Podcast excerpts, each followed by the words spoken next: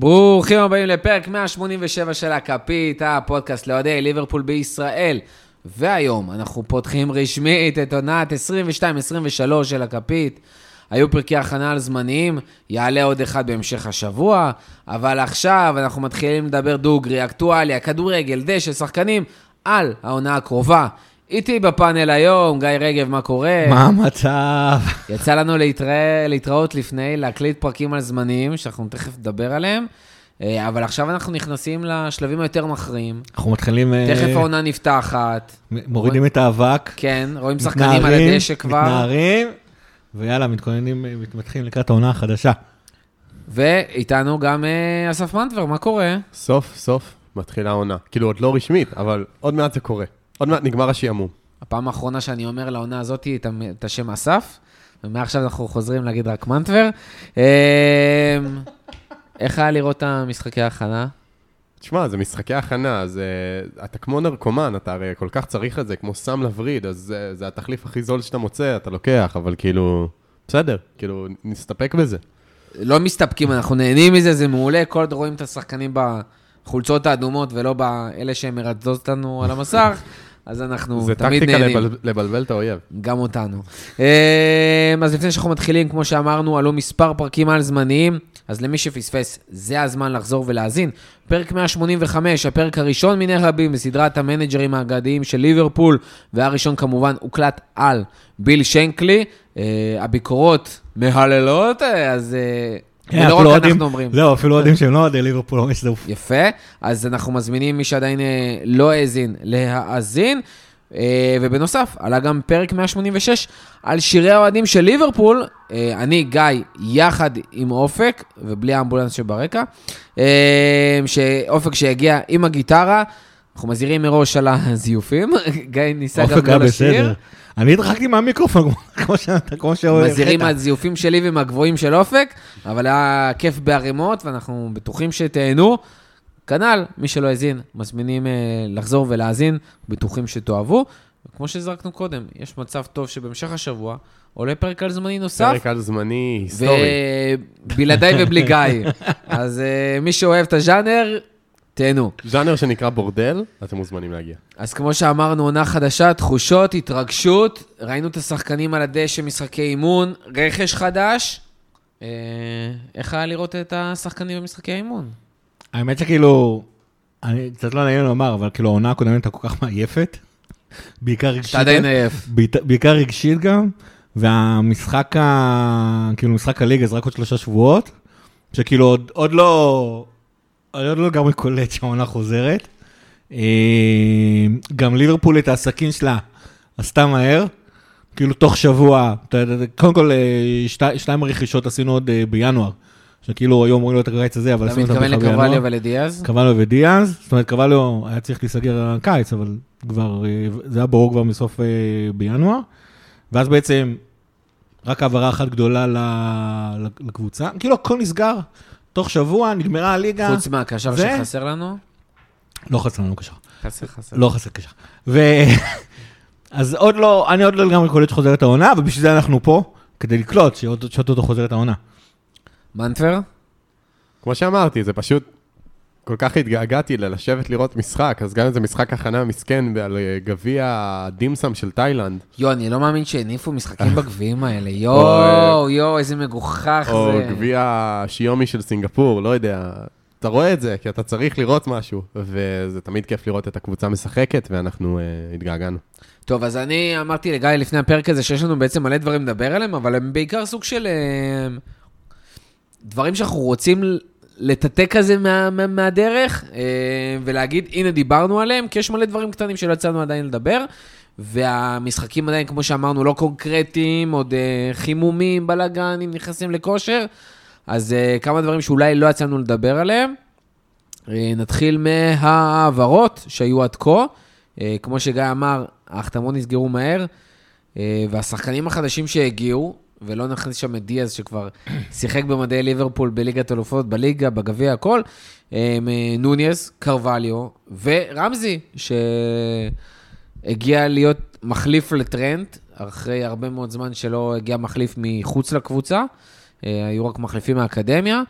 תכף נדבר גם על זה שעזב, אבל התרשמו את ראשונות מהרכשים, גם אם שיחקו או לא שיחקו, הבנייה של הקבוצה, העברות שנכנסו לליברפול. תשמע, כל אחד הגיע עם מטרה אחרת לגמרי. נוניז הגיע בסופו של דבר, קודם כל, להיות בהרכב הראשון, נקודה.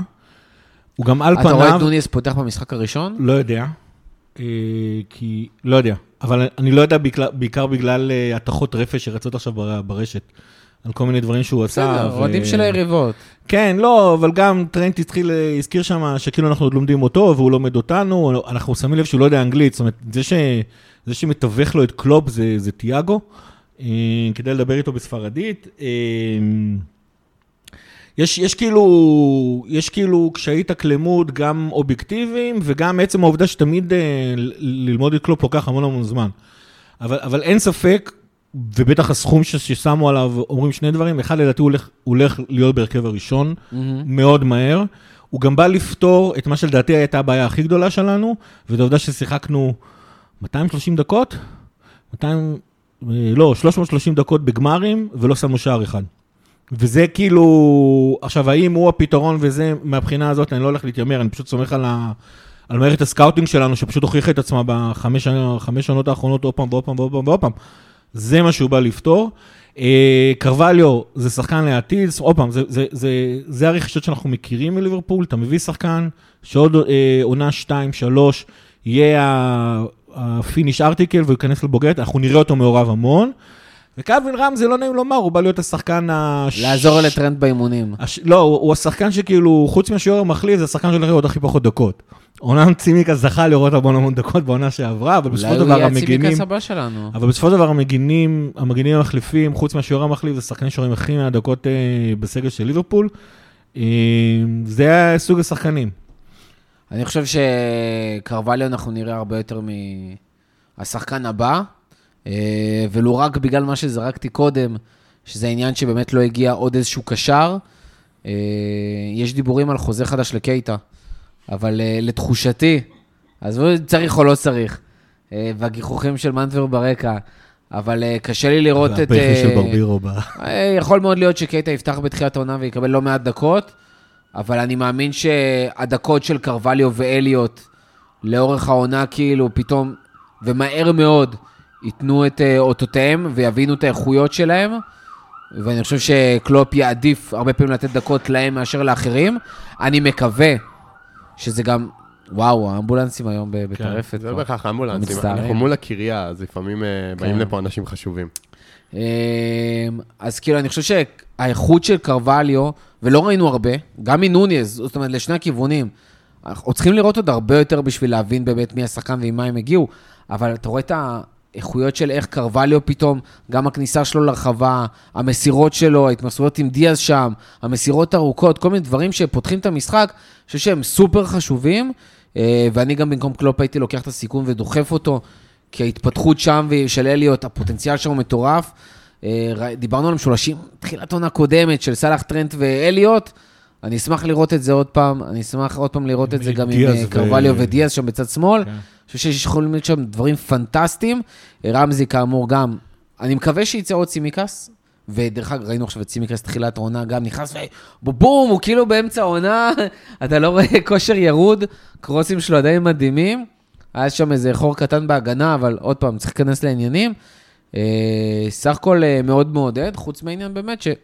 אני כן הייתי שמח לו איזשהו קשר במרכז. מה שאמרתי על קרווליו, שאולי נשמע מפחיד, זה בדיוק מה שאמרת. הוא הולך להיות לדעתי הקשר החמישי, במקרה הגרוע מבחינתו, הוא הולך להיות הקשר החמישי בליברפול.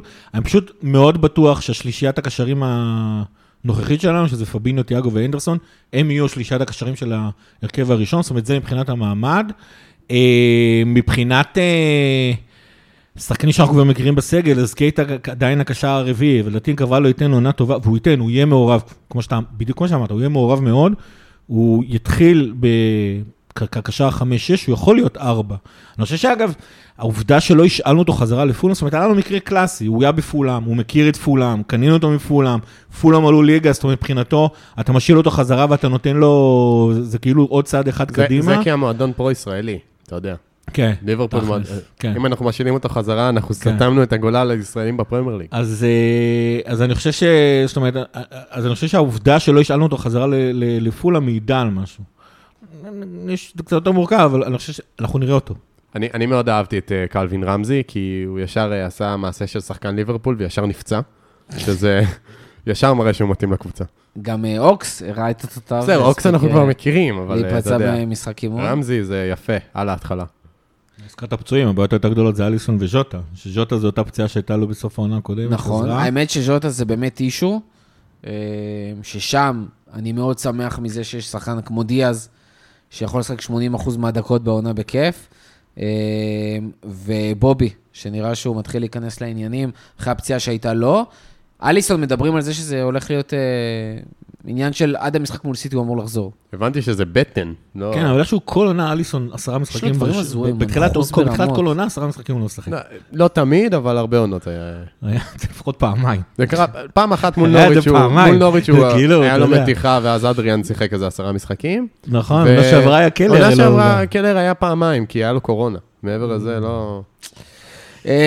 מבחינת שחקנים שעוד לפני עוברים לשחקנים שעזבו את ליברפול, קצת העניין של חידושי חוזים, על קלופ כבר דיברנו. מעבר לקלופ, שחקנים שחידשו חוזה הקיץ, אחד סופר משמעותי זה סלח. כן. שכמו שאוהבים להגיד, עכשיו גם היו כל מיני דיבורים על פתאום קרווליו, על אליות, שזה כמו רכש חדש, אז סלח זה גם סוג של כמו רכש חדש, והוא בעצם לא משנה את התוכניות של המועדון, אבל מאוד משפיע על איך המועדון בונה את עצמו קדימה בעצם. גם העונה הקרובה וגם לעונות קדימה. קודם כל, אני רוצה להגיד שכמו שאחי אמר, זה נחתם חודשיים מאוחר מדי, כי אם הוא היה בגמר כבר עם חוזה, כנראה שהיום נצחים את הגמר נגד ריאל מדריד. מאז שהתחיל כל סיפורי החוזה, הוא פשוט הפסיק, כאילו, הוא הפסיק לשים את הכדורים ברשת, הוא השאיר שחק. אבל איכשהו משהו... כמו הקושי שלו, תמיד עם סיים. תמיד שהוא צריך לשבור איזה סי, הוא פתאום מפסיק לכבוש. כן, זה עבד רק בעונה הראשונה, אבל כאילו, אז מהבחינה הזאת חודשה מוכן, אבל תשמע, אני לא יכול לחזור, כאילו, אני חוזר על זה כל הזמן וכל הזמן, הוא פשוט נורא חשוב לנו מקצועית, גם מבחינת הטרגטמן, עוד פעם, גם מבחינת זה שעונה הבאה, אנחנו הולכים לשחק עם דיאז, פרמינו אנחנו יודעים שכאילו כבר לא משחק 100% מהמשחקים, הולך להיכנס נוניז, אתה חייב אותו שם בתור המבוגר אחראי, זה שמכיר את השיטה, בתור כן, עוגן, אבל עוד פעם, אבל זה לא רק זה, הוא באמת עוגן מקצועי, עוגן של מספרים, לא יעזור כלום, הוא הכובש הכי גדול, המבשל הכי גדול, אתה יכול להתמודד עם הזיבה שלו, אתה לא יכול להתמודד עם הזיבה שלו, גם כשמאני כבר עזב, ופרמינו רק כמות הדרכות שלו יורדת, זה כל כך חשוב מקצועית היה לחתום איתו על החוזה, ונדבר על זה מההמשך, זה גם היה מאוד מאוד חשוב שזה, למרות הכל עדיין במסגרת החוקים הכלכליים של ליברפול, זה גם היה משהו מאוד מאוד חשוב. מנטבר, כן? מבחינתי, כאילו, קודם כל, החתמנו את השחקן הכי טוב בפרמייר ליג, ותמיד צריך לסגור את זה. כאילו, סלח זה, תסתכלו תמיד שמעלים כל מיני עמודים כאלו ואחרים, סטטיסטיקות של היוצרים הכי טובים בפרמייר ליג, מייצרים מצבים, מגיעים להזדמנויות הפקעה טובות. סלח תמיד ראשון או שני בכמעט כל קטגוריה התקפית. זה מטורף, וכאילו אנשים לוקחים את זה כמובן מאליו, גם תמיד שמעלים את הפוסטים האלה, זה כדי לדבר על השחקנים האחרים שם בצמרת, סטרלינג, ג'זוס, אונלי סלח. אבל סלח כאילו בכל קטגוריה, שים אותו שם, הוא כל הזמן שם. וצריך להבין את זה, שסלח זה השחקן התקפה הכי טוב בפרמייר ליג, ולדעתי השחקן הכי טוב בפרמייר ליג, וזה שהצלחנו להשאיר אותו זה נהדר, וגם סלח הוא שחקן כזה ש... אמנם הוא מאוד מהיר, אבל הוא לא מתבסס בהכרח על המהירות שלו. כבר מזמן לא. הוא הרבה יותר פינישר, אז גם העובדה שהוא מן הסתם מתבגר והמהירות תירד, אבל אני לא חושב שגם הוא מאוד מקצועי בבחינת השמירת גוף שלו, וגם הוא כבר פחות מתבסס על מהירות, והוא שחקן סופר מגוון וכל כך התפתח, שזה ממש משמעותי שהוא נשאר. אז לדעתי יש לו... הוא יכול לתת עונות טובות ברמה הזאת, עוד מעבר לשלוש עונות שהוא חתם. אני מסכים. וכאילו... יש מצב שאנחנו נחדש לו לדעתי עוד חוזה. זה באמת יהיה מעניין, ואתה יודע, אירס תוקם ובוא נראה מה יהיה. בעונה הקרובה אני לגמרי חושב שאנחנו לא נראה איזשהו דרופ, ואם כן מינורי, ודרופ מינורי ממה שהוא עשה בעונה החולפת, זה עדיין מדהים. העונה החולפת מחולקת לשתיים, תלוי מה אתה אומר דרופ. אם זה דרופ מהחצי השני, מצבנו רע. חצי הראשון. אם זה דרופ מהחצי הראשון, זה בסדר. עוד פעם, יש גם דברים משמעותיים, אתה יודע, הוא בדרך כלל פותח את העונה מדהים ואז יש לך מונדיאל שהוא לא משחק בו. זה בא לנו לטוב דווקא, מבחינתו. כן, גם הוא וגם דיאז דרך אגב. הם יבואו לנוח, הם יבואו... בובי יש מצב שגם לא. בובי לא יזומן. אז יהיה מאוד מעניין לראות כאילו מבחינת השחקנים האלה. דיברנו על החוזים, שחקנים עוד שהולכים לקבל חוזה, ככל הנראה שעובדים עליהם. שנייה. זה קייטה וז'וטה. ז'וטה, אני חושב שגם היו על זה המון ציוצים לאחרונה. איזה מוזר זה שזה כבר מתחיל עונה שלישית. מרגיש כאילו חתם אתמול. כן, וגם היו מלא דיבורים של כאילו וואו, כמה ז'וטה underrated, שזה מאוד מתחבר לעונה האחרונה, שכל השיחות עם רותם בפוד, על פלופה וכל הדברים האלה וזה. בסוף שחקן, בעונה שנייה שלו בליברפול, יחסית צעיר עוד לפני השיא שלו, עם 15 שערים, לא מעורבות, שערים בפרמייר ליג. כן. וזה שחקן שהוא לא שחקן הרכב, זה מטורף. אם באמת הוא יצטרך לחדד עוד יותר את העניין של הפינישינג, ולהוסיף עוד דברים שהם לא רק הפינישינג, יש שם מלא דברים מדהימים, ווואלה, זה חוזה בצדק, זה גם לא שחקן שדורש המון כסף, לפי מה שזה נראה. קטע סיפור כבר אחר, ואנחנו קצת חלוקים פה בעניין. קטע, אני חושב שיש פה, במקרה של קטע וגם גומץ שחתם חוזה כבר, לחמש עונות, יש פה הסתכלות, איך שקלוב מסתכל על הסגל בנדה מסוימת, שאני לא דיברתי איתו, אבל זה לפעמים פשוט נראה שיש לו איזושהי כמות מסוימת של אנשים שהוא רוצה שתהיה בסגל. וכל עוד אין לו את כמות האנשים הזאת, הוא פשוט לא משחרר שחקנים. עכשיו, קטע ספציפית מבחינת טכנית... אבל הם גם לא מכניסים שחקנים, כי הם לא משחררים שחקנים. נכון, יש פה... יש פה קטע, אולי נזכיר את זה בסוף הפרק, אבל ליברפול הגיע למצב שהיא מביאה 3 שחקנים גג בעונה. היה לנו את העונה שבאנו רק את טאקי, אחר כך הייתה לנו את העונה שבאנו את צימיקס וז'וטה וטיאגו, ועכשיו יש לנו את העונה שאנחנו מביאים את נונס וקרווליו, ורמז אפשר להגיד שזה חצי במידה מסוימת. ליברפול מאוד מאמינה בלעשות 100 עסקאות בעונה, והמרכז של הדבר הזה זה קלופ, וזה קלופ בשלושה מובנים. אחד, קודם כל הוא משפר שחקנים. הוא משפר שחקנים, ואז כאילו שחקן שעל פניו אנשים מסתכלים מהצד ולא מבינים בשביל מה ליברפול קנתה אותו, פתאום אחרי עונה 2 רואים שהרבה יותר טוב. ג'וטה הוא אחד כזה, במידה מסוימת גם מאנה וסלח, אנשים לא הבינו למה הבאנו אותם, והם נהיו השחקנים הכי טובים בפרמייר ליג. זה אחד.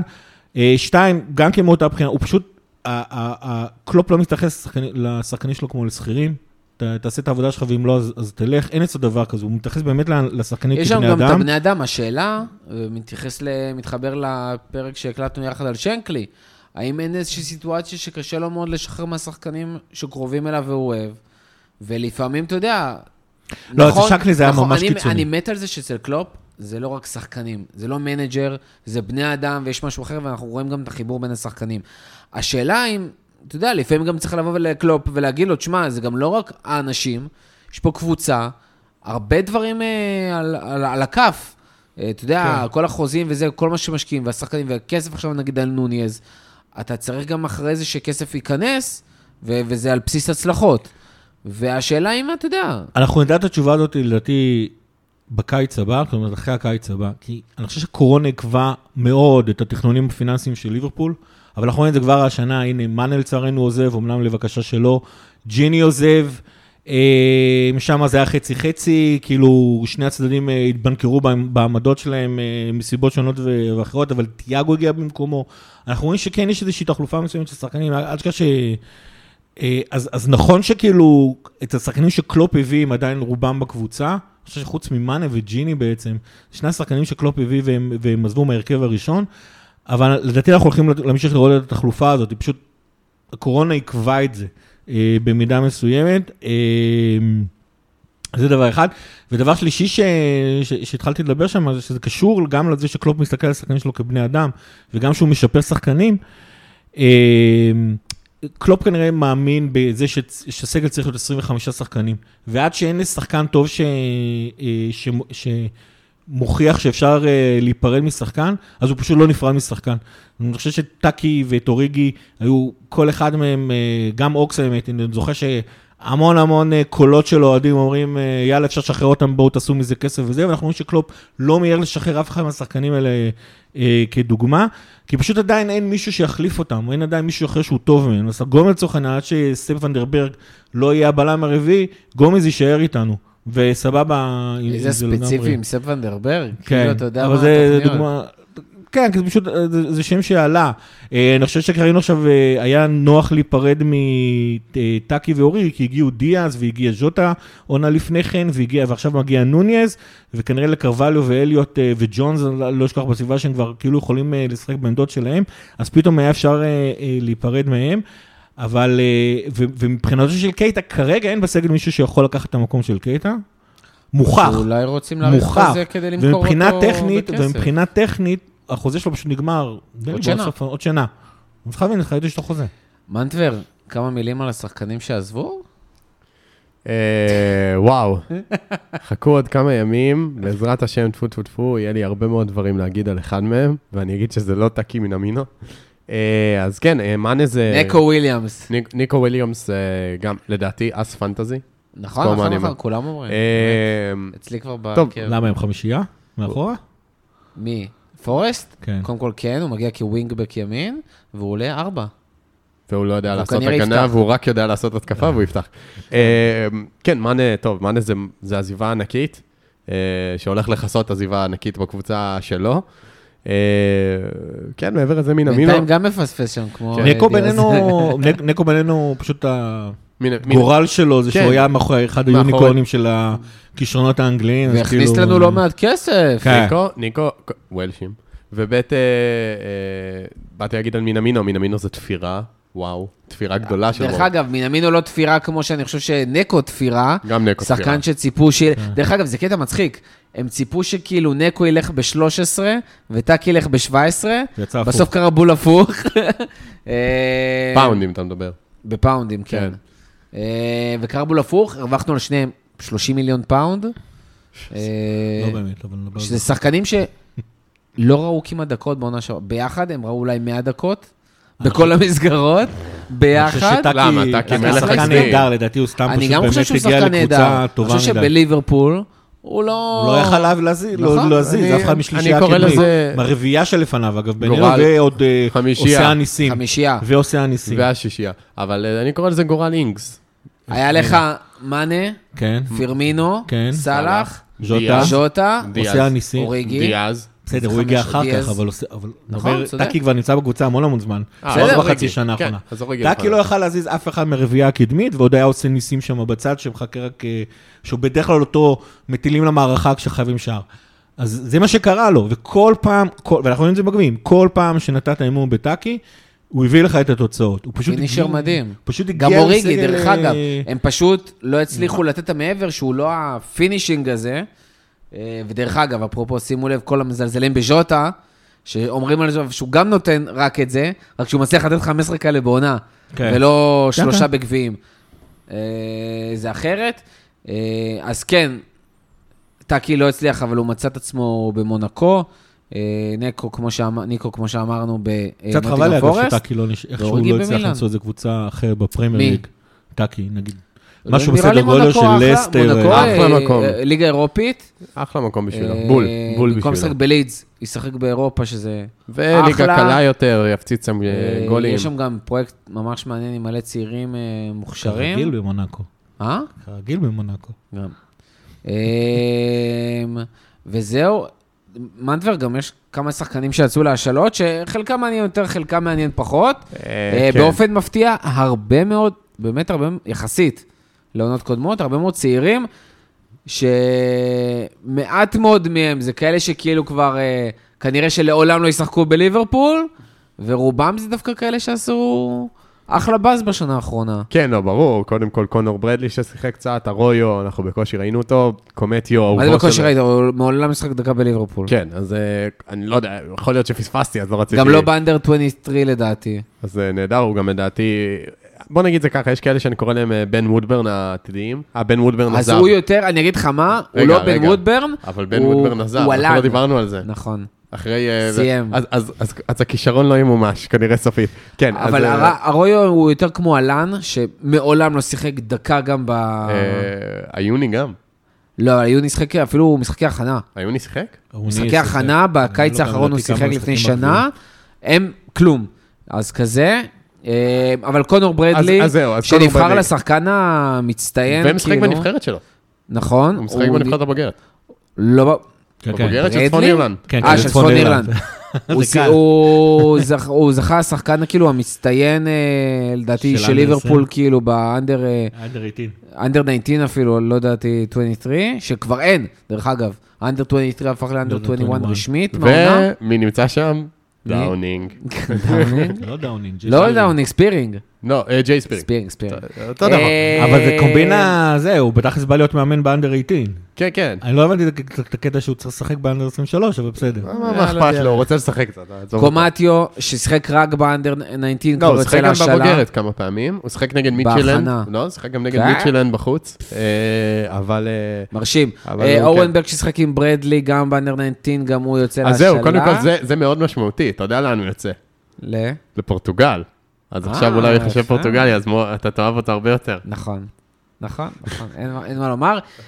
גם השוערים, ירוס, מספר שוערים שיוצאים להשאלה, ירוס פיטלוגה. פיטלוגה.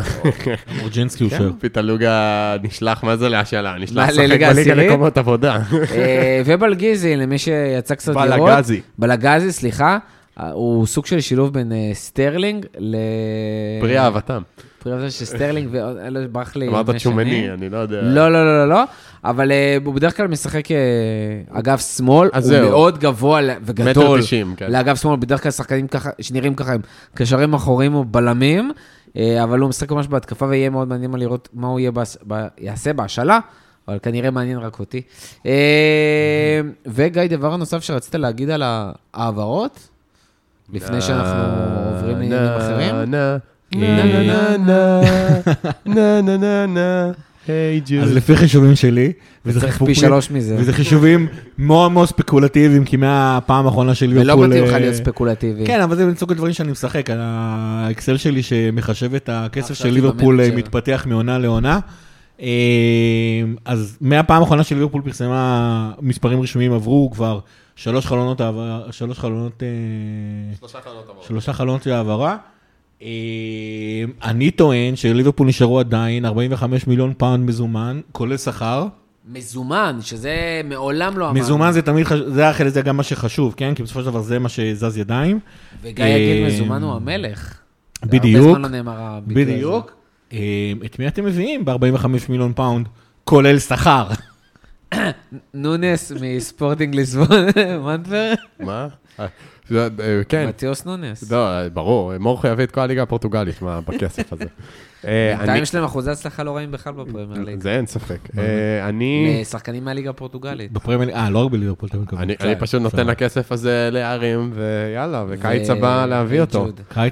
שוב, אני אגיד, מההתחלה, אני לא מחסידיו הגדולים של בלינגהם, כן? אני לא, ראיתי, דיברתי על זה עם חברי הפוד בקבוצת וואטסאפ המון, שאני לא ראיתי אותו משחק בחיים, לא מבין כל כך, לקחתי כמה דקות להסתכל על המשחק, נראה טוב, אבל בינתיים אני לא מבין את ההייפ לגמרי, אבל כן, קשר מרכזי משמעותי, אני חושב שזה יהיה הרכש הגדול הבא, וזה מה שצריך לעשות, כאילו אין ספק, וגם ברור שליברפול מעוניינת בזה, אחרי המרדף שהיה אחרי צ'ומני, שהוא היה ברור לכולם שהיה. כאילו היינו מעוניינים ורצינו, ופשוט הוא העדיף ללכת לריאל. למרות שכמו שאנחנו כבר מבינים הרבה פעמים, אנחנו לא בהכרח מחפשים שחקנים לעמדות, כמו שאנחנו מחפשים כישרונות, ואתה אומר, כזה כישרון, אם אני יכול להביא אותו, אני מביא אותו, נמצא לאיזה כבר... למה ריאל קנתה אותו באיזה 100, לא? איך?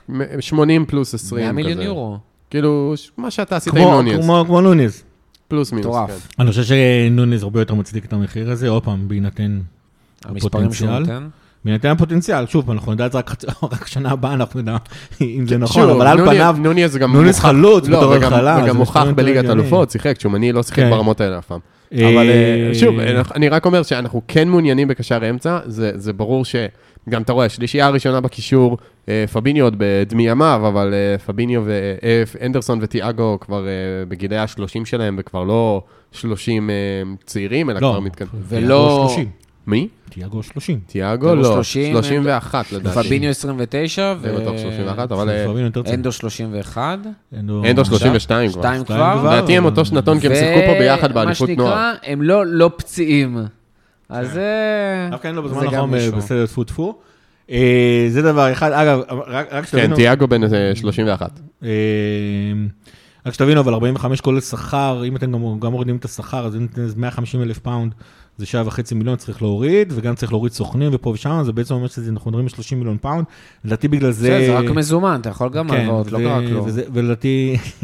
לדעתי בגלל זה ליברפול בעצם ממש יוצרת, כי ב-30 מיליון פאונד אתה לא מביא שחקן שהוא עד כדי כך טוב, בשביל...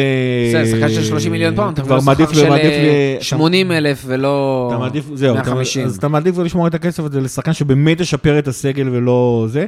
דבר שני, היו המון המון תהיות שפתאום איך ליברפול הסכימה לשלם 64 מיליון פאונד רק בסיס, כן? אנחנו נורא מקווים שאנחנו נשלם... רגע, אני יכול לתת פה סקופ? ברייקינג. אני אשמח. ליברפול אגריד 4 מיליון פאונד דיל with Rangers for בן דייביס. הופה! למכור אותו? עשו רווח של 1.5 מיליון. כן. לא, זה... שמה? פול ג'ויס, כן? זה לא... כן, יפה. לא שיחק דקה בליברפול. אז... רק דיברנו. וואו, יפה. אני זוכר שכשקנו אותו מפרסטון, שמו סעיף הופעות בנבחרת אנגליה. בסדר. הנה, אני בדיוק רואה את זה. אז זה... זה דבר אחד. דבר שני, קודם כל, 64 של דתי, אני נורא נורא מקווה שאנחנו נשלם את כל ה-85 מיליון פאונד שהצענו על נוניז עם כל התוספות השונות והמשונות שהכנסנו לשם. ועולה השאלה איך ליברפול פתאום שמה סכומים כאלה. אז צריך להבין. אגב, זה צד אחד. צד שני גם, זה הקטע שנתנו 350 אלף פאונד בשבוע לסלח, וזה מה שנקרא לא כולל בונוסים, זאת אומרת, אחד הדברים שליברפול נורא התגעתה, שעוד פעם, גם החוזה הנוכחי של סלח הוא מבוסס בונוסים, זאת אומרת, לצורך העניין הוא קיבל לקבל 500,000 פאונד בשבוע. ברזל, כן. ברזל, אז אנחנו כנראה נותנים לו את 500,000 פאונד בשבוע, אם הוא ייקח... תהיה טוב, תקבל. אם נעשה את הדאבל של אליפות ואלופות, אז הוא כנראה יראה 500,000 פאונד בשבוע סך הכל, כנראה שמובטח לו 400-425 אלף פאונד בשבוע בכל מקרה, והסיפור נורא נורא פשוט, והקורונה קצת בלבלה אותנו, ליברפול פשוט קפצה מדרגה, והיא פשוט הולכת להכניס כל עונה 550 מיליון פאונד הכנסות שוטפות, שזה כאילו טלוויזיה, כרטיסים ו... כמה זה היה לפני 3 שנים, נגיד 4 שנים? אנחנו נדבר, לפני הקורונה זה היה 490, 500, אנחנו מדברים עכשיו שקפצנו ל-550, ואם אנחנו נמשיך להגיע לשלבים המאוחרים בליגת האלופות, שזה בעצם זה, זה כבר מביא אותנו ל-600, זה מספרים של יונייטד, ומשם בעצם ליברפול פתאום יכולה לתת את הסכומים האלה, זה, וכמובן שכאילו מדיניות הרכש של ליברפול שמוכיחה את עצמה, גם ההשקעה באנליסטים ובסקאוטים כנדרש, אנחנו נזכיר את זה עוד פעם, ליברפול, אחוז ההצלחה שלה בשחקנים עומד על 80%, בניגוד לממוצע האירופי שעומד על 40%, זאת אומרת, כל שני שחקנים מתוך 3, אפילו יותר, זה שחקנים שפשוט הצלחה כשהם מגיעים לליברפול, בכל הליגה זה 1 מ-2, זה פחות מ-1 מ-2, זה דבר אחד, ודבר שני, דווקא בגלל שליברפול לא עושה הרבה עסקאות בעונה, זה מאפשר ממש למקסם את הכסף, את הניצול של המזומנים, וזה מה שמאפשר לה פשוט היכולת הכלכלית הזאת. ואגב, אני ראיתי המון אנשים שמסתדקים, זה לא 85 מיליון, זה רק 64, אין מה להצטדק. ליברפול מוציאה כסף שהיא מכניסה. זה לא כסף שאיזשהו שבאר נפט עשה, ואיכשהו הגיע למועדון בדרכים לדרכים. אין מה להתבייש בכסף של ליברפול מוציאה, גם אם פתאום תתחיל לשלם 100 מיליון פאונד לשחקנים, וזה יקרה מתישהו. זה פשוט בסדר גמור, זה כסף שלנו.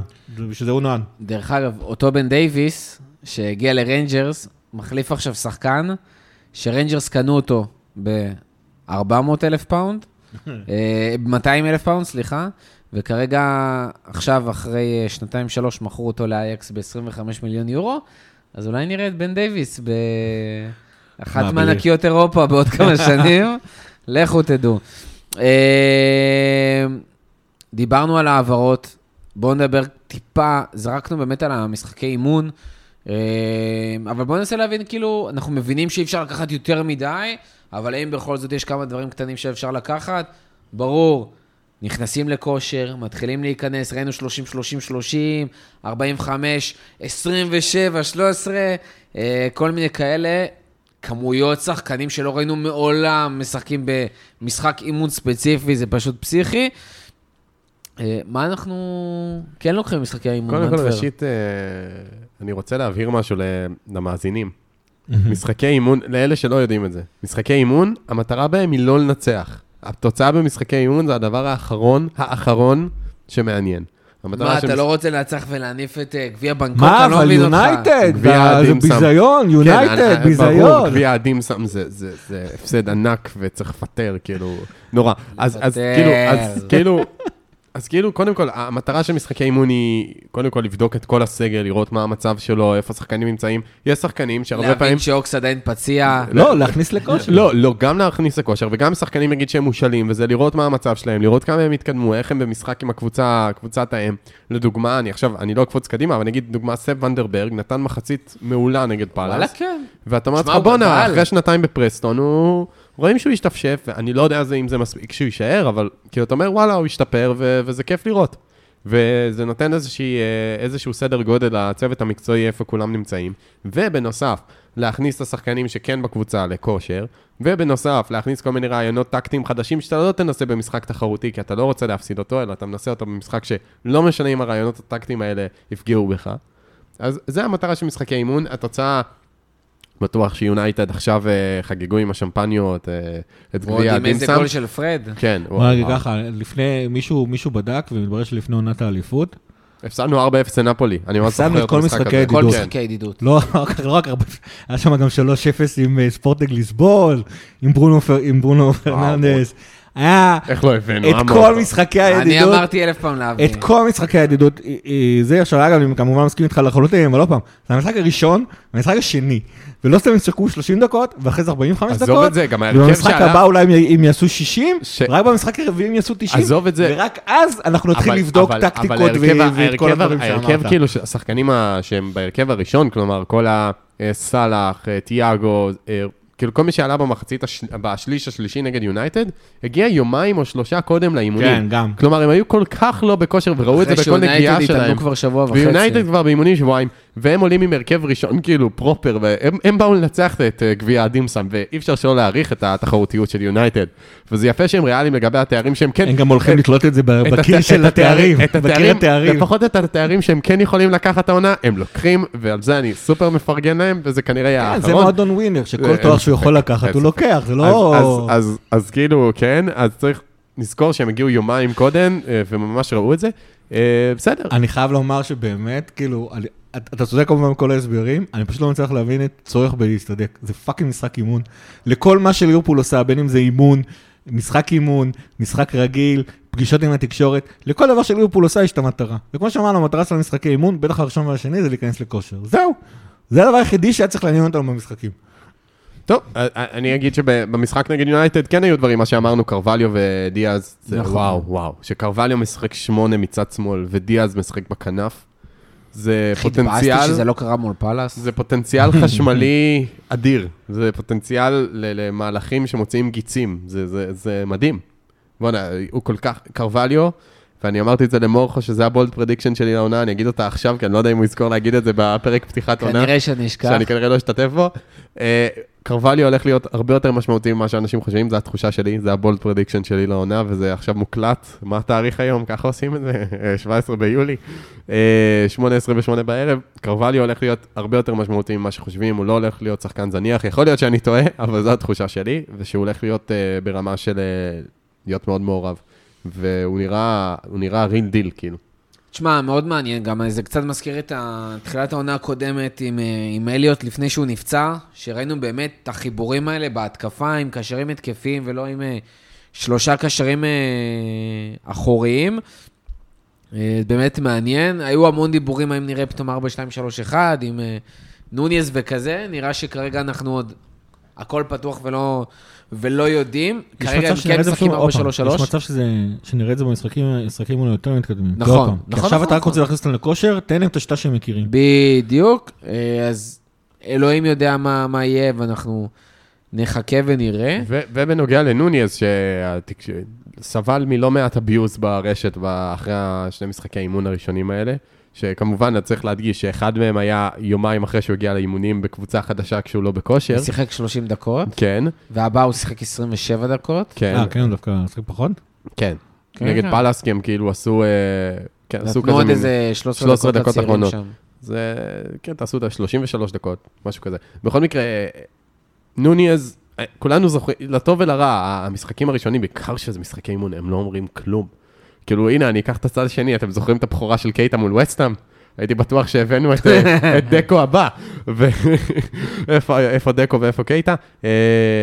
אז כן, אז נוניאז, וגם התחושה שלי היא שישלבו אותו. יש שחקנים שהם נכנסים ישר, אבל הרבה פעמים קלופ אוהב לשלב שחקנים לאט ובזהירות, סטייל רובו, סטייל פביניו, לוקח זמן עד שהם נכנסים, ואני לא אופתע, נוניאז חתום ל6 שנים. 6 שנים זה פרויקט טווח ארוך, ויש שחקני התקפה שבינתיים יכולים להחזיק, ואין עליו שום לחץ, אתם יודעים, ישר להתחיל לכבוש בצרורות. אני חושב שהדבר אולי הכי מעניין, שאני לוקח מהמשחקי אימון האלה, שאם אנחנו מסתכלים על השלט של ההרכב הראשון, אולי חוץ מהעניין של החלוץ, אין שם כמעט סימני שאלה. טרנט ורובו נראה שחזרו בכושר נהדר, וירג'יל ומטיב וקונטה. זהו, קונטה או מטיב. אני חושב שקונטה, לתחושתי ממה שזה נראה כרגע, קונטה יפתח את העונה הזאת, והם כולם שם נראים בכושר נהדר. פביניו, אנדו וטיאגו נראה שחוזרים לכושר, וגם דיברתי על זה עם גיא קודם, שזה קטע לראות את טיאגו גם, שהוא לא רק הביאו אותו כשחקן של מה שהוא נותן, והניסיון שלו, והאיכויות שלו, אלא פתאום הוא מנטור לכל השחקנים הספרדים ולטינים וכאלה. הוא עזר לא רק לנוניאז להתאקלם, הוא עזר גם לדיאז להתאקלם, ואתה רואה את זה עם עוד שחקנים, גם עם קרווליו עכשיו והכל. כמו שקרווליו, אני רואה אותו מסתובב עם אליוט, שהוא חבר שלו וג'ונס וכל החבר'ה האלה. כן, הוא גם גדל באנגליה, אבל אתה יודע. חייבים לצמיד לב מבוגר אחרי לתלסיה הזאת. הוא מגיל 18 באנגליה. טרנד זה גם בעיה. אתה מבין? טרנד דרך אגב נראה נהדר, נהדר. טרנד נהיה סוס, אפשר לדבר על זה? נהיה סוס, והוא חצוף, והשילוב שלו עם סלח, כאילו תוך שנייה, הפליקים האלה. החזירו את זה, כאילו זה פשוט מדהים. וזה כיף לראות את זה, ובאמת עוד פעם זה רק העניין של בשלישיית קישור מי באמת שיפתח שם וישחק במשחקים הראשונים, וגם בהתקפה, וחלוץ, האם זה בובי, אני לא אופתע אם זה בובי, לדעתי זה בובי יפתח את העונה, זה התחושה שלי, כי בובי גם נראה טוב מאוד בהכנה, וגם מכיר את השיטה, ונוניאז כאילו יוכל להיכנס יותר בזהירות. אני לא בטוח, כי לשחק עם נוניאז ולשחק עם בובי זה שני דברים שונים לגמרי. נכון, ודווקא לשחק עם בובי אנחנו רגילים, אתה מבין? זה השיטת משחק הדיפולט. אבל אם אנחנו רוצים לשחק עם נוניאז, אז דעתי קלופ לשחק עם נוניאז. שאלה טובה. שאלה מה קלופ רואה קדימה. כמה דברים נוספים שהם פחות על המגרש. נתחיל, גיא, קודם כל, דיברנו על כל מיני חוזים, אז נחתם גם חוזה חדש. עסקת חסוד חדשה. של המועדון. אותה עסקת חסוד, דרך אגב, היא לא חדשה. לא, אותו ספונסר. כן, אבל היא חודשה. תשמע, עד עכשיו... כמה שנים אנחנו כבר עם הספונסר הזה? אנחנו כבר נכנסים לעונה 13. מסטנדרט צ'ארטד? כן. אנחנו נכנסים לעונה 13 מסטנדרט צ'ארטד. מטורף. בוא נעלה. העונה 13 הייתה אמורה להיות האחרונה של החוזה הנוכחי שעומד על 40 מיליון פאונד לעונה. אנחנו נשים עכשיו, ואז יהיו 4 עונות נוספות, עד סוף עונת 26-27. נורים על 50 מיליון פאונד.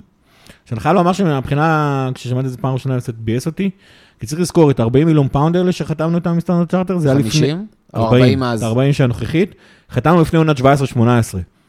זאת אומרת, מבחינת סטנדרט צ'ארטר, אם אתם לוקחים מה זה ליברפול מבחינת אוהדים, מקומיים, גלובליים וזה פה ושם, ליברפול שווה 40.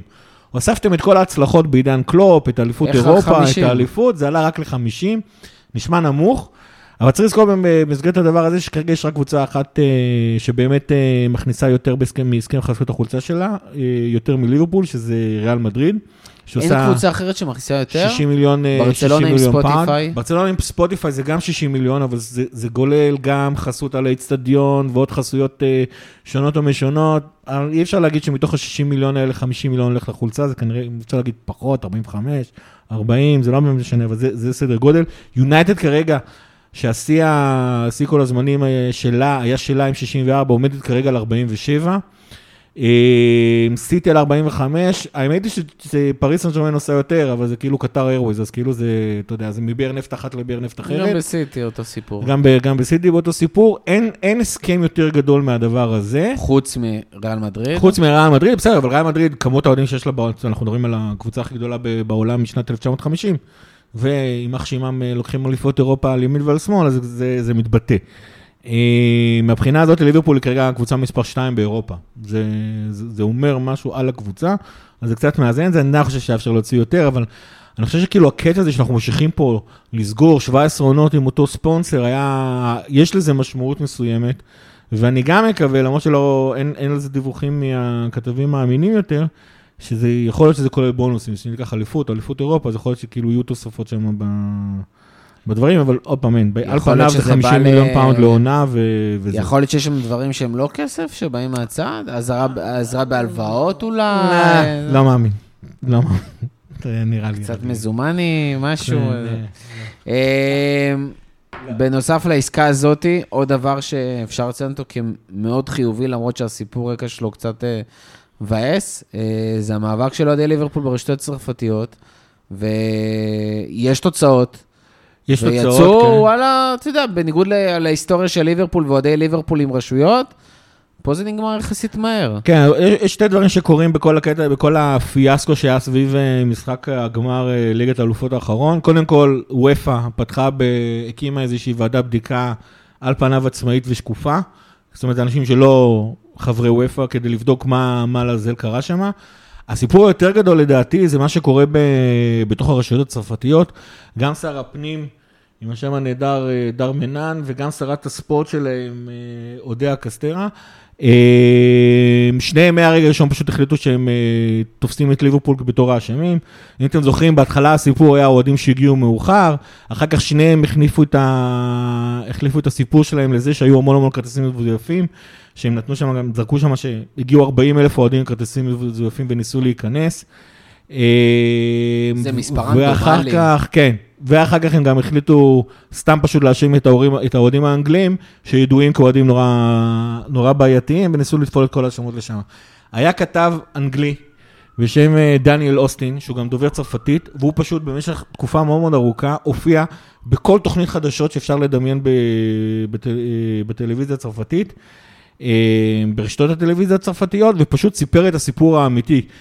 ביקש באמת, ים אנשים שלחו לו דיווחים, אגב גם ליברפול קיבלה 9,000 עדויות של אוהדים שונים, ליברפול עצמה אגב מספקת שירותי תמיכה, פסיכולוגים וגם פיננסים לכל האוהדים שנפגעו שם, זה מהכיוון האחד. דניאל אוסטין אחרי שהוא אסף את כל העדויות שהוא קיבל מכל האוהדים, הרי היום הכל מצולם בטלפון האישי, פשוט הלך על זה עם התקשורת הספרדית, ועשה רעש מאוד מאוד גדול. הספרדית או הצרפתית? הצרפתית, סליחה, עשה רעש מאוד מאוד גדול, עד כדי כך שהיה שימוע בסנאט.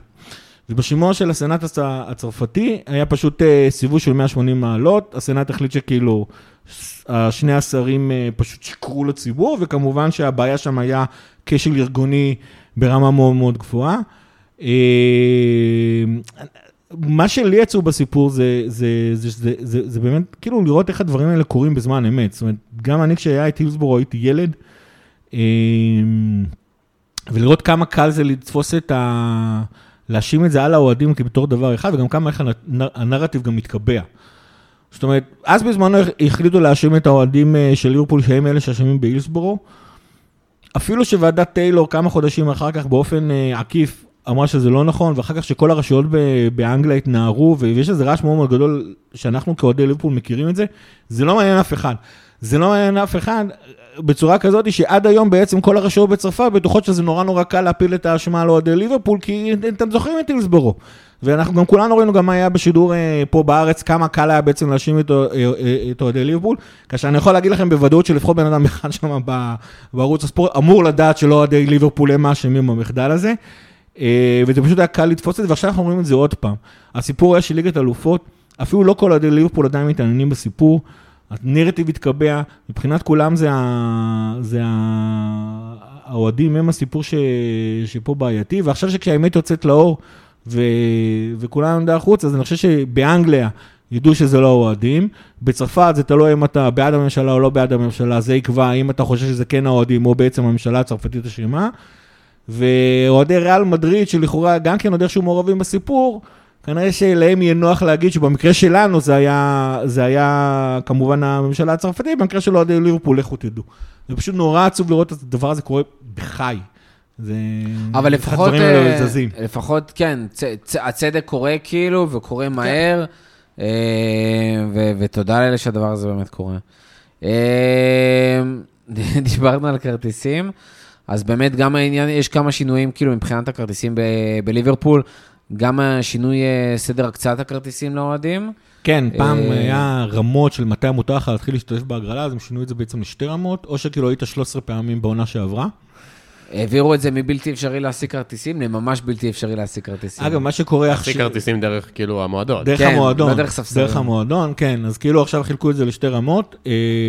לא, אני חושב שדווקא לנו, שאנחנו לא יכולים להגיע ל-13 משחקים בעונה, הסיכוי שלך על פניו עלה, כי אתה נכנס להגרלה של הכרטיסים כבר בשלב השני. זאת אומרת, פעם היית ב-19 משחקים, אחרי זה ב-13, אחרי זה ב-7, עכשיו ישר, יש או כאלה שהיו 13 פעמים ומעלה באנפילד, ואחרי זה את כל השאר. אגב, זה עושה המון המון רעש אצל האוהדים הסקאוזרים. רגע, היו כבר הקצאות מהחוג העונה? עדיין לא, אגב, זה כן. מה שכן, המועדון מאפשר לכם להעביר כרטיסים בחינם לחברים, אתם יכולים לרשום כמה חברים שאתם רוצים, זה כבר לא מוגבל. וואלה, זה כאילו אין שם עניין של ספסרות וכזה. זאת אומרת, אם אני קניתי כרטיס, סליחה, ובסוף אני לא יכול לנסוע, ואתה רשום, תרשמו אותה, אתם צריכים לשמוע אותה מהחברים שלכם עד ה5 באוגוסט, ואני ארשום אותך כחבר שלי, ואז אנחנו יכולים, ואם אני לא יכול לנסוע, אז אני יכול להעביר לך את הכרטיס, אני פשוט מעביר לך ספציפית את הכרטיס. אז כאילו, נגיד, משפחות, יכולות פשוט לרשום את כל החברי משפחה. כן, ואם אחד לא מגיע, אז הם פשוט מעבירים כרטיסים מאחד לשני. זה דבר אחד, ודבר שני... אופה, גיא, מה זה הביזיון הזה? יש רק בן אדם אחד שיכול להתקשר להפריע לך ככה. אחיך? לא. אם הייתי נשוי, זה היה זה, ואם אתה לא נשוי, זה רק בן אדם אחד. אוקיי. ודבר אחד שהם עשו, ליברפול, עכשיו אם אתם מחזירים כרטיסים דרך המועדון, במידה וקניתם כרטיס ואתם לא יכולים לנסוע, אז אתם מקבלים החזר מלא, מה שלא היה פעם.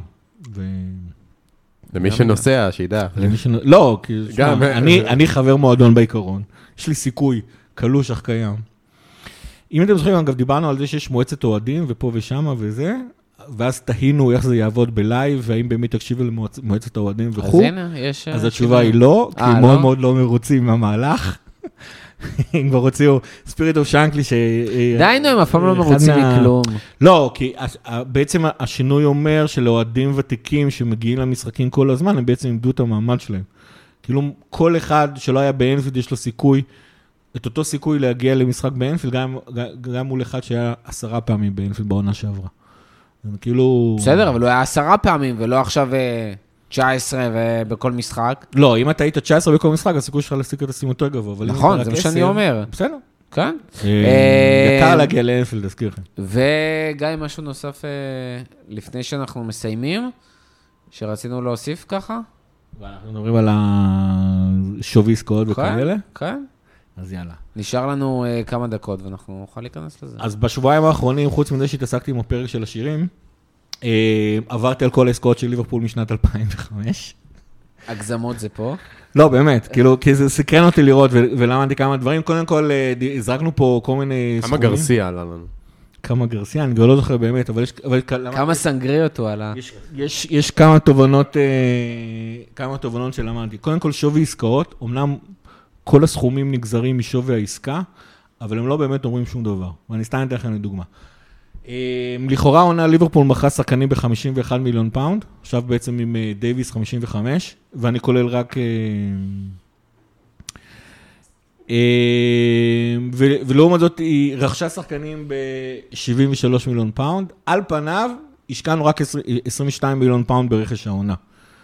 אבל זה לא באמת נכון. כל מה שאתם שומעים על סכום של ליברפול מכרה שחקן, היא תשמור רק 80% מהסכום אצלה בכיס, וכל מה שאתם שומעים של ליברפול... כמו בפיפה. קנתה שחקן, אז היא תשלם 120% מהמספר שציינתי. בעצם ליברפול לא השקיעה השנה 22 מיליון פאונד ברכש, היא השקיעה 47 מיליון פאונד ברכש, והסיפור הוא מן הסתם נורא ברור. יש סוכנים, שמעורבים בעסק, ומתברר שבממוצע הסוכנים לוקחים 20% פעם בעסקאות שקשורות לליברפול. אגב, זה כלל אירופאי, זאת אומרת, אני ראיתי כמה מצייצנים יותר אמינים שעוקבים אחרי כלכלת הספורט. דרך אגב, סוכני שחקנים, כאילו הוליוודים וכאלה, וכאילו שחקני קולנוע, דרך כלל זה כאילו חוק ידוע שלוקחים 10%, יש על זה גם סדרה צרפתית בנטפליקס שנקראת 10%, בדיוק בגלל זה. עובדים בצרפת. כן? לא, וזה בכללי נכון, באירופה אני יכול להגיד בניסיוני המקצועי גם בארץ, שזה גם פלוס מינוס נכון. אם אנחנו רוצים להביא את אלן דלון לפוד, אנחנו צריכים 10% והעלאה מהמתים. כן, אבל בן דיוויס כמה תשים? וואי וואי. רגע, אבל לדעתי גם עכשיו נהיה מנהג לשלם למשפחות, אם אני לא טועה, כאילו נגיד הלנד, אני די בטוח ששילמו לאבא. כן, אבל זה מקרים מאוד פרטניים. זה כי על פניו הוא מחזיק בכרטיס של השחקן, ואו משמש כסוכן שלו. זה גם דרך אגב, אצל מסי הסיפור דומה אם אני לא טועה. גם נוניס שילמו למשפחה, אם אני לא טועה. נאמר כל הזמן. אבל זה מקרים מאוד ספציפיים, נוניס אני לא חושב שזה... שזה הסיפור שם. ואגב, לפעמים זה כאילו, אתה יודע, זה מאחורי הקלעים, זאת אומרת, נאמר יודע שמבחינתו משלם... ודרך אגב, בדרך כלל בליברפול משלמים לסוכנים יותר מהממוצע, כאילו. אבל מתברר שלא, כי 20% זה מה שזה. אז קודם כל, רק שתדעו, זאת אומרת, על פניו אתם שומעים שליברפול רכשה את נונס בכמה זאת, 100 מיליון יורו. בסופו של דבר, אנחנו נשלם 120 מיליון יורו על העסקה הזאת, עם כל האדונים זה, וזה שמכרנו את מנה ב-30, אנחנו נראה איזה 27, 26 מיליון פעם, זה דבר אחד שתדעו. דבר שני שלא מדברים עליו, זה באמת שלמעט סעיפי יציאה, הכל נעשה בתשלומים. זאת אומרת, ליברפול לא הולך לשלם עכשיו לבנפיקה 64 מיליון פאונד בתשלום אחד, זה הולך לרוץ על כמה עונות, ולכן לצורך העניין, אז א', סתם לדוגמה, על תיאגו אנחנו משלמים את התשלום השלישי, אם אני לא טועה, העונה, בעונה הבאה אנחנו עדיין צריכים לשלם עליו עוד איזה משהו, סכומים מתגלגלים מעונה לעונה, זאת אומרת, אז הרבה פעמים אתם תראו, אפילו כתבים נורא אמינים כמו ג'יימס פירס ופול ג'ויס, בסוף כל חלון העברות עושות, ליברפול העונה הצליחה להרוויח 20 מיליון פאונד, אז עוד פעם תזכרו, היא בעצם השקיעה לא 20 אלא 47, וגם אי אפשר לדעת באמת כמה סכומים רצו שם, כי יש תשלומים מהעבר, יש תשלומים שידחו, כל מיני דברים כאלה, נורא נורא קשה להבין מה שקורה, ודבר אחד שבאמת חשוב, ואני לא יכול להדגיש את זה כמה, סכומי העברות זה השקר הכי גדול של הכדורגל, כי מה שבאמת באמת חשוב זה שכר, שכר ושכר. זאת אומרת, העסקה של נונס מבחינת כסף היא הרבה יותר זולה מהעסקה של הלנד, כי השכר של נונס על פניו הוא 150,000 פעם לשבוע, ושל הלנד הוא 400.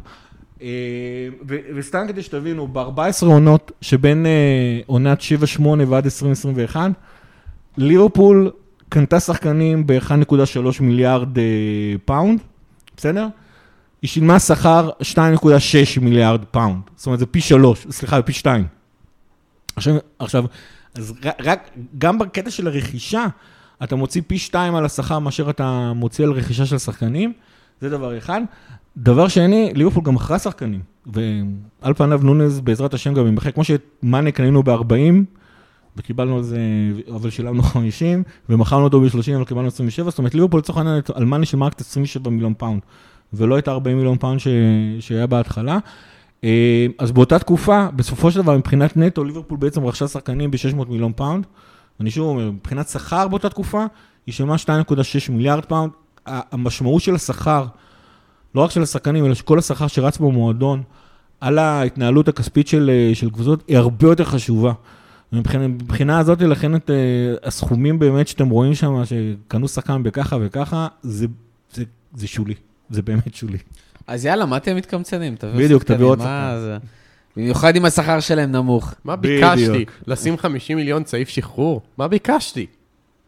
מה, לגבי? די, הם עדיין, מה נסגר שם? זה עדיין לא נסגר. כאילו, יאללה, נו, מה הם חכים? אתה יודע דרך אגב, מה זה מה הם חכים? הם מעיפו? את דיונג, הם בועטים אותו החוצה. לא, קודם כל הוא עוד שם, הם לא יכולים לבנות אותו. הוא לא יכול, אם הוא יתעקש ולא יכול. לא ברור לי מה הולך שם ברצלונה עם הכסף. לבנדובסקי ורפיניה עדיין לא רשומים לליגה. הם לא יכולים לרשום אותם. כן, הבנתי. הם משכנו, המועדון ממשכן את עצמו. תקשיב, הם מכרו את הזכויות שידור שלהם לאיזה קרן גידור אמריקאית. 10 שנים קדימה. אני לא מבין כאילו מה הם עושים שם. זה יותר גרוע מכל העסקאות NBA שלך האלה, של 3 בחירות דראפט ראשונות, כאילו 5 שנים קדימה. לא, אבל זה אחרת ב-NBA מבחינת מגבלות שכר, אף קבוצה לא יכולה להגיע למצב כזה. אין כזה, ב-NBA מבחינת שכר אי אפשר להגיד. כן, כי יש מה שנקרא, יש חוקי שכר. יש בעלים אמריקאים, כמו שצ'לסי הולכת לגלות, לא בא להפסיד כסף. לא, באים להרוויח. ודרך אגב, די יונג, עם כל הסיפור הזה, אי אפשר לקחת אותו להשאלה לשנתיים עם אופציה? כי לפחות לנקות מהם את השכר. שיפנו בערך, מפנים לכם שכר. כאילו מצד אחד אני אומר כן, מצד שאני אומר, אם באמת היינו רוצים אותו, היינו לוקחים אותו. גם, אני חושב שאחת הסיבות... יש מצב שמחלק. לא, יש לו, השמונה ראש יש לו סיף יציאה סביר, לא? אחת הסיבות... לדיום, או שהוא גם עם המיליארדים. לא, הוא כבר עם המיליארדים. אבל יונייטד, אם יונייטד הורידו אותם ל-65... גם יונייטד כבר הציעו להם איזה 80 מיליון יורו. לא, זה ירד ל-65 פלוס 20. מה, יורו או פאונד? יורו. 65 פלוס 20. מה, כסף קטן. אז לא, אבל אני אגיד, זה יונייטד שהם פריירים. חכה, ג'וליאן וורד יעשה להם בצבע. אתה ראית בכמה נסגר מרטינז? מרטינז 55. לפני בונוסים. תקשיב, אני אומר... זה מטורף. יונייטד זה פריירים. מי זה? יונייטד זה פריירים, אבל אני רק אגיד, אני חושב שאם היינו רוצים את דיונג, אני חושב שאחת הסיבות שהוא ממש מחזיק את העברה הזאת, זה בגלל שזה יונייטד. נראה לי שהוא ממש לא רוצה להגיע לשם. הוא אמר שהוא רוצה לשחק ליגת אלופות. לא, לא. הוא אמר שהוא רוצה לשחק ליגת אלופות. הוא אמר ציטוט שלו, שהוא לא רוצה להגיע ליונייטד. לא רוצה, עכשיו התחילו דיבורים דרך אגב. אולי ביירן? וואי, תקשיב. ועם הסיפור של לבנדובסקי, אז ברסה ילכו לקראתם. הם רוצים להביא גם את דליכט, הם יחדו את כל האייקס. אם באמת, אני חייב לומר, הריפיוטיישן זה דבר שלוקח לו המון המון זמן ללכת לעזאזל. אם באמת הגענו לרגע ששחקנים לא רוצים להגיע ליונייטד, שמע, אבל תראה מה קורה עם יונייטד. קודם כל, אין ליגת אלופות העונה. אפילו רונלדו, יש את המיליון דיבורים שבגלל שהם לא בליגת אלופות הוא לא רוצה להיות, וגם עם כל מה שקורה עכשיו עם ליברפול, סיטי, טוטנהאם, צ'לסי, אתה אומר בונה, הסיכויים שלהם גם לא גבוהים. עכשיו גם ההחתמות שעכשיו הם עושים, זה לא איזה... צ'לסי לאט לאט נפרדת מכסף. לא, מכסף כן, אבל עשו אחלה רכש. אבל עדיין יש להם הרכב מאוד מאוד חזק, ועדיין עושים רכש. זה מחליף טוב לרודיגר, אחלה, אחלה. גם סטרלינג יעזור להם מאוד. סטרלינג זה עבר אנדררייטד מאוד, מאוד. שחקן מאוד משמעות. לגמרי אנחנו נדבר גם על ה... מה? לא משנה. בסדר, אנחנו נדבר על היריבות גם... בפרק פתיחת עונה. אבל בסדר, אני רק אומר שאם היינו רוצים את דיונג, אני מניח שהיינו לוקחים את דיונג. כאילו, אני די בטוח שהיו פועלים. אני חושב שיש כמה דברים של ליברפול עדיין, כאילו, שחקנים של ליברפול אומרת, בוא נראה מה הסיטואציה, כמו שאנחנו יודעים שקורה, וכמו שקרה עם דיאז, וכמו שקרה עם שחקנים אחרים. מחכים לראות, אולי המחיר ירד עוד טיפה. עכשיו, דרך אגב, זרקתי סתם את השם של מטיס נוניאז של ספורטינג, אבל סתם כדוגמה. זה שחקן שבתחילת חלון, אומרים עליו, תביא 50, תביא 60, אתה רוצה קשר, אתה צריך קשר, יש לך כסף, תביא. אבל פתאום שאף אחד לא לוקחת אותו, והשחקן לוחץ לצאת, יש לך לחץ משני כיוונים, ואתה אומר, יאללה, נשחרר אותו ב-35 מיליון יורו, זה שונה לגמרי. כמו מלונות, שמתחילים לתת הנחות דקה 90. אנחנו רואים איך ליברפול עושה עסקאות, זהו בשבוע הראשון של החלון, או בשבוע האחרון, בסוף מה שיקרה, זה שפרנקי דיונג בסוף יגיד, טוב, בסדר, אני עושה, ואז ליברפול תיכנס ותגיד לו, בוא אלינו. אמרתי, אני מעדיף את גבי. בוא אלינו בחצי שכר, אבל עם ליגת אלופות, והוא יבוא. שוב, אני רוצה את פדרי, אבל פדרי כבר לא יקרה. אז אם כבר גבי, זה הגרסה 2.0. שחקנים לא ימהרו עכשיו לברוח מברצלונה, כשהם משחקים לבנדובסקי, ורפיניה יגיע, שמע, רק העמדת חלוץ. עזוב ירשמו, שלא יגמרו כמו ביתר עם המצב הכספי הזה עכשיו. לא, זה אין להם בעיה. זה אין להם בעיה אמיתית. הם לא באמת בפשיטת רגל כמו שאתם צרים את זה, אבל עזוב את זה. הבעיה שלהם זה תקרת שכר יותר מהכל. בואו נראה, בינתיים מביאים שחקנים עם שכר אסטרונומי. מנטבר, משהו אחרון? יאללה, נו. תפילה לגבי. אל מלא גבי, סתם. לא, פאבלו גבי, אני מאוד אשמח אם הוא יבוא, אבל גם אם לא, אנחנו נשרוד. ויאללה, שהתחיל כבר העונה, והבול פרדיקשן שאני אזכור אותה. היא און רקורד. אתה רוצה להגיד אותם עכשיו? שוב, אמרתי, הבול פרדיקשן שתיהם. אוקיי, אחד אמרתי, זה קרווליו, הולך להיות מאוד מעורב, ורמה של 10 גול אינבולבנס, כאילו 10 שערים פלוס בישולים, זו התחושה שלי. ובול פרדיקשן שני בנוגע לליגה. טוטנאם תהיה השלישית ובאופן משמעותי, זו התחושה שלי. מעל צ'לסי, מעל יונייטד. אני חושב שזה אפילו לא כזה דעה לא פופולרית. מעל יונייטד זה לא ברור. לא, ברור. מעל ארסנל. האמת היא, יונייטד לא יכול להפתיע את ארסנל, אבל לא יותר מזה. לא, כאילו, צ'לסי גם נראה טוב, אבל לדעתי טוטנאם עם פריסיץ' רכש גאוני, ומי עוד הם הביאו שם את הקשר אמצע... ביסומה. ביסומה הגיע, וג'ט ספנס מגיע לתת עומק. מצד שני... יש מצב, גם ריצ'רליסון הגיע. ריצ'רליסון, נכון. אבל עדיין. לא סיימו. ויש להם את סון, קיין קולוסבסקי, ואני מאוד תופס מקונטה. יגיעו ליד בלם, קונטה. רומרו מאוד מאוד טוב. קיצור, בול פרדיקשן שלי, טוטנאם תהיה שלישית. כן. גיא, משהו אחרון לסיום? שתגיע ליגה כבר. אפשר שתות פאסט פורד לשבועיים הקרובים. מרפרש, מרפרש. למה? קומיוניטי שיר, קומיוניטי שיר. כן, אתה יודע מה, אני מדייק את זה. אפשר שתות פאסט פורד ל-20 ימים הקרובים, הייתי מבסוט. דבר אחרון שאני אגיד, ומזל שנזכרתי, מנטבר, אתה בינתיים תיכנס ותעזור לי, כי אני לא זוכר, אבל פנטזי. העונה חוזרת, וגם הפנטזי חוזר. גם אני חוזר לפנטזי, הפעם עם קבוצה אחת. קבוצה אחת הפעם. קרה נס. אז אנחנו כבר נגיד לכם את השם של הליגה. מי שכבר בליגה, כל מה שצריך לעשות זה לחדש, ואתם יכולים להישאר. מי שרוצה להצטרף או יש לו איזשהו באג או משהו, אנחנו כמובן נביא לכם את הקוד להצטרפות. איפה רואים את זה? תגיד לי רק. יש לך אינווייט, יש לך למעלה למטה, לא זוכר? אני אמצא.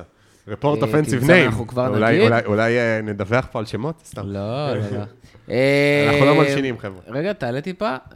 פספסת. זה, לא? לא, לא, זה השמות של השחקנים שמצטרפים. טוב, אנחנו נעלה פוסט מסודר, תעקרו, תצטרפו. וכמובן מי שרוצה להצטרף מוזמן, ומי שרוצה טיפים באיך להיות בינוני מוזמן, ומי שרוצה טיפים באיך להיות טוב, אז מוזמן לפודקאסטים של הפנטזי, אם זה מופיעים בספק, או לבנדל. או בנדל. וגם ברביר, או אם אתם רוצים לדעת איזה שחקן הולך לצוץ משום מקום, ופתאום לעשות נקודות, תשאלו את ברבירו. יש כמובן את הפודקאסטים גם של הפנטזי, גם אחי ותופל, וגם מופיעים בספק, שאנחנו מאוד ממליצים לכם. -4, שאלים איתמר דביר, שהוא אוהד ליברפול, ומאזין לנו לפודקאסט, גם מומלץ. אנחנו ניתן לכם את המעט שאנחנו יכולים ונשמח, ונשמח שתצטרפו והליגה תגדל, ולעקוב אחרינו בטוויטר, מי אוהד הליברפול הטוב ביותר בפנטזי, וכמובן לעקוב בטוויטר, באינסטגרם, בפייסבוק, ואולי בקרוב גם בטיקטוק.